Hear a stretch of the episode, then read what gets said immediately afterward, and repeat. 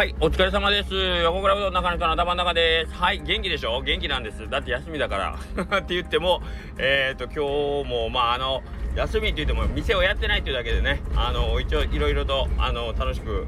活動はしてましたけどね。はい、まあ、それも今日一通り終わりまして、えー、まあ、今、帰路に、えー、ついてるわけですけども、えっ、とそうそう、今日はね、その、潮騒ロックでも、まあ、いろんな人にね、ちょっとあの、お世話になってまして、もう、本当にいろんな人にお世話になってるんで、まあ、なかなかあのお返しとかいうのができなくてで僕普段からさあの、まあ、いろんな方から差し入れいただいたりとかももう本当に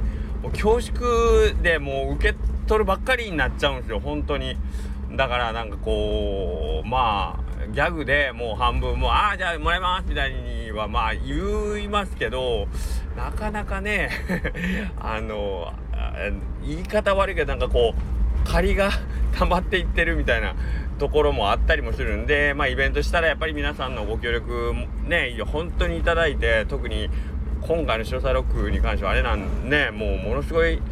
数の同意もありましたしでそれまでのつるちゃんのあれもね、えー、いろんな方にご協力いただいてるんでまあお世話もうお世話のお世話ももうここまで来たかっていうぐらいいろんな方のお世話になっててお前が身一つで返すは無理だろうってみんなもう思ってるとは思うんですけどもはい。まあそれでもちょっとちょっとずつと思いましてえっ、ー、と今日別にあのー、何俺を言うために お店に行くわけではないんですけどけど久しぶりにちょっとあのおうどん食べたくなってえっ、ー、と蒲生さんとか大島さんあとはちょっとね鈴虫さんもちょっと、ね、ちょっとラーメンしばらく食べてなくて食べに行って今日も今度3店舗ね もうどこももうマジで全部うまいみたいな。なんかねしえこんなうまいもんばかり食っていいんかみたいな感じで朝朝一がガモさんでまあ佐藤さんはもう塩サロックの日は、まあ、調理も入ってもろたしでまあそれ以外にもねもうずっとなんかお世話になってる部分が大きかったのでまあちょっとお礼も兼ねて奥様ともどもね、えーと、調理担当してもらったんで、えーと、そこら辺も込みでえっ、ー、とまあちょっとでうどんめちゃ美味しいみたいなでえー、なんか佐藤さんこの前散々バラあのー僕のあの死体踏ん時にね あのお化けがお化けがって言っててほんでいやいや佐藤さんみたいなのに褒められたらあのこっちは困るわって言ったらまあ一流のね職人にいて「いや僕は五流です」って言うから「いや佐藤さんが五流だったら俺は八流九流」とか言ってもうなんか八流ってもうなんかねなんかの流派の名前みたいやなみたいな。ぐらいになるんでもやめてくださいって言ってけど今日マジでうまかったですね。はい。久々に行ってよかったですね。でまああのー、やっぱり ガモさん行って並ぶからいろんな人の話が聞こえてくるからあれほんと怖いよね、まあ、もう他の店の話してるやんこれみたいな。んでなんかいや昨日行ったお店ほんま行かんかったな。なんかあんなうどんなんか珍しいなとかっていうの聞こえてきた。らうちちゃうんかおいこれ。大丈夫か？店の名前どどこや？聞きたいような聞きたくないようなみたいな。めっちゃドキドキするみたいな。まあ、あの明らかに県外のあの方言バリバリで喋りよったんでちょっと聞き取りにくい部分もあったんですけど「いやー昨日のうどんはなかんかあ硬いやだ」とかって言ってて、まあ、聞かんとこうと思いながらやっぱ気になりますねはい絶対絶対俺の素性はバレんようにって思う僕の目線のそのその喋ってる人の目線の先にあの僕の車が止まっててそこに横倉うどんで入ってるのがあるけどうわ気づくなよ気づくなよみたいなまあその車があって僕ってことは絶対分からないと思うけどなんかあれ？なんかうどん屋も食べに来てるな横倉うどんが今度行ってみようとか言われても嫌やしとか思って なんかね嫌な汗をかくっていうね。もうほんま蒲生さんとこ行くためだけにレンタカー借りようかなって思うぐらいまあね名前入りの車しかないっていうのはなかなか辛いところがありまして。はい。まあそんなのもあって。で次。えー、鈴虫さん行ってもうここもまああのラーメンもめっちゃ久しぶりに食べたかったしほんで鈴虫さんのとこももうめっちゃ久しぶりに。でそうそうほんで鈴虫さん今週来てくれたんですよね。ほんそれもあってですね。で極めつけが昨日の夜、えーと、その讃岐リミックスの、まあ、内覧会っていうのに行ってた白川さんと山下さんと古賀君が、まあ、鈴虫行ってたみたい。うわめっちゃ食べたいってなって、えー、行ってきました。まああの誰ぞの名言、えー、がもったらむしるだろうっていうやつを僕もやってみました。気持ちいいですね。なんかうまい店行った後にもう一回うまい店行くってなんかめちゃ嬉しいですね。おなんかわかるわかる気がした。めっちゃ。わうまいもん食ってじゃあ次どこ行こうってうまいって分かってる店に行くっていうね。楽しかった。ほんま気持ちよかった。こここの流れ。うんほんでえー、まあそこでもあのー、ちょっと美味しすぎてなんかこう食べるのもったいないなみたいな感じで後ろ髪引かれつつも、えー、次大島さんがねえっ、と潮彩録で山下さんのスタイフでも言ってたんですけど釜を洗ってくれてるっていうね。あのやあのねうどん屋でまあいろいろ言うたら食器類はまあどっちかというとあのパートさんとかアルバイトさんがまあ言うたらちゃちゃっちゃちゃっとというかまああの量は多いですけど食洗使って一生懸命手分けして洗ってもらえるんですけどやっぱ釜のしまいってねめんめんどくさいというかやっぱり自分らが使う道具やしその職人たちがね使う道具やからやっぱり自分でしまいするんですけどまあめんどくさいんですよ。ほんまにしかも物が大きいしね。なんか全身で使って洗うみたいな感じでえー、っと洗わないかんので、まあ、塩サロックの日もまあイベント終わったと釜の島にまあ1時間ちょいかかるかなみたいなのはあらかじめ読んどったんですけどあのー、それこそライブが終わってしまいまあいろんな姉妹みんなやりだした時にあの率先してね大島君が「あ僕釜やっときますよ」言って「マジか」みたいな。でえっ、ー、とまあ普段やったら僕断るんですけど「いやいやかまんかまん」って言うんやけどおなぜ大島君に任せたかって言ったら大島君のこの設備がうちのによう似とるんですよ。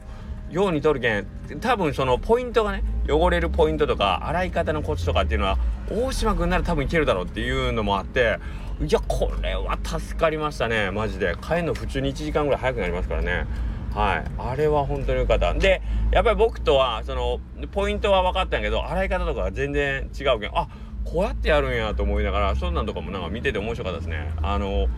僕どっちかというと、まあ、ちょっとあの贅沢な洗い方というかお湯を使ってまあそのでんぷんをねこう、まあ、ちょっと浮かしながらうどんをこう茹でたでんぷんを浮かしながら、えーと、洗っていくようなことが割と多いんですよね。でまあお湯って言っても残り湯ですけどね残り湯を使ってけど大島君も水圧水を使っても水圧真水のきれいなやつで水圧重視でこうぶわっと吹き飛ばしながら洗っていくっていうこういうやり方あるんかみたいなね。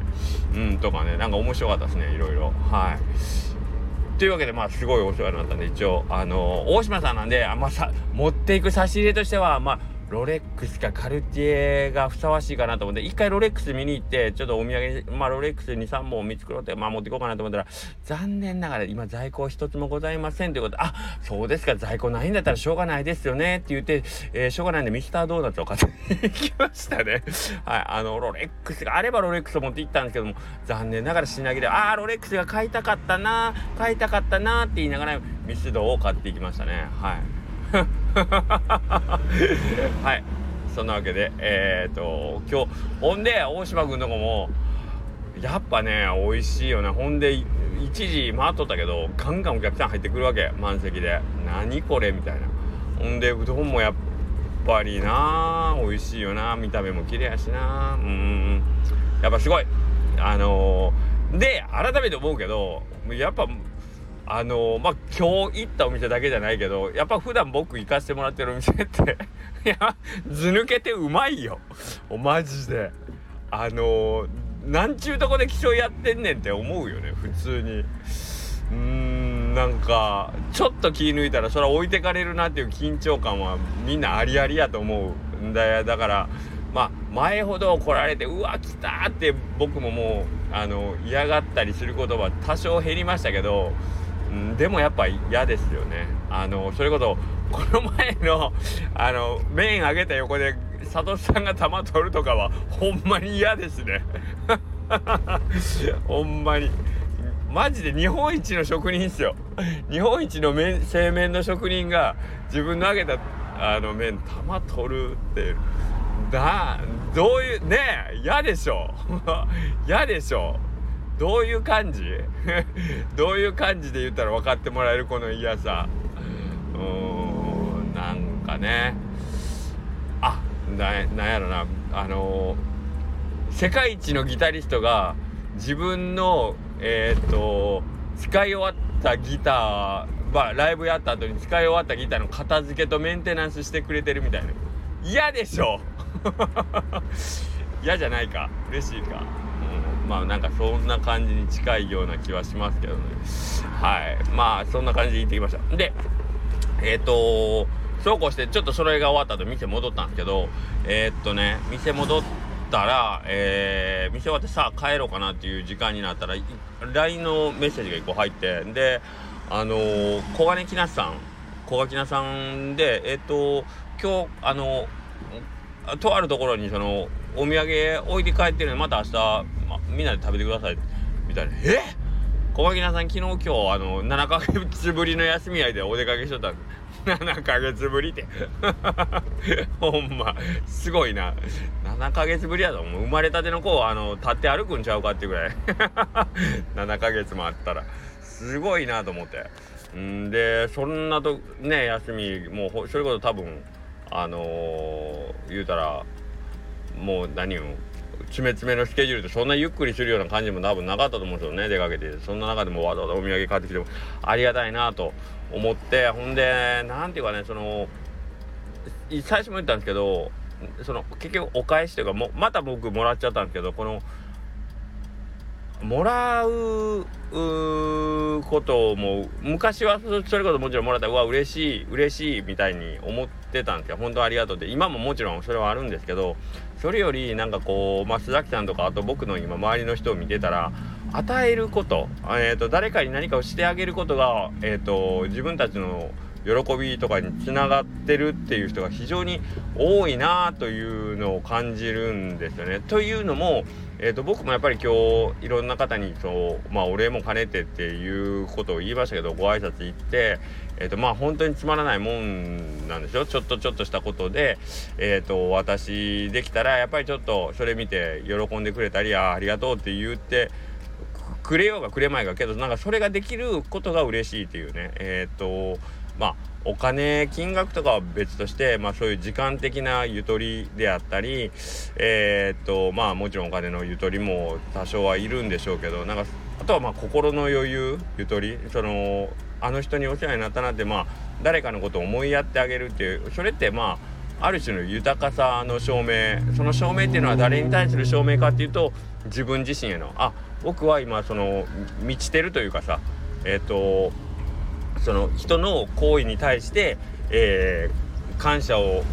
感謝として受け取れるぐらいの、えーと、心の余裕があったり、えー、豊かな気持ちで日々過ごせてるなっていうのをなんかこう実感できるようなことなんですよね贈り物ができるっていうのは。だからえ、ー、とまあ利他の行為が自分の幸せにつながるっていうのは多分僕そういうとこなんじゃないかなっていうのを本当に最近僕の周りの人を見てても思います。でやっぱりそういう人はおしなべて本当になんか幸せそうに生きてるなとも思うしだからこそ僕も一緒にそういう人たちと一緒にいたい。それはあの決して物が欲しいとかそういうわけじゃなくてそういうえっ、とまあ豊かさに満ちてる人と一緒にいるっていうのはやっぱり自分の人生もね、えーと、豊かにしてもらえるしだからこっちもやっぱり、えーと、そういう人たちに何か恩返しをしたいとかさ、えーとまあ、やってくれたことにこう答えたいとかっていう形になるんでしょうね自然にね。はいえー、っとなんか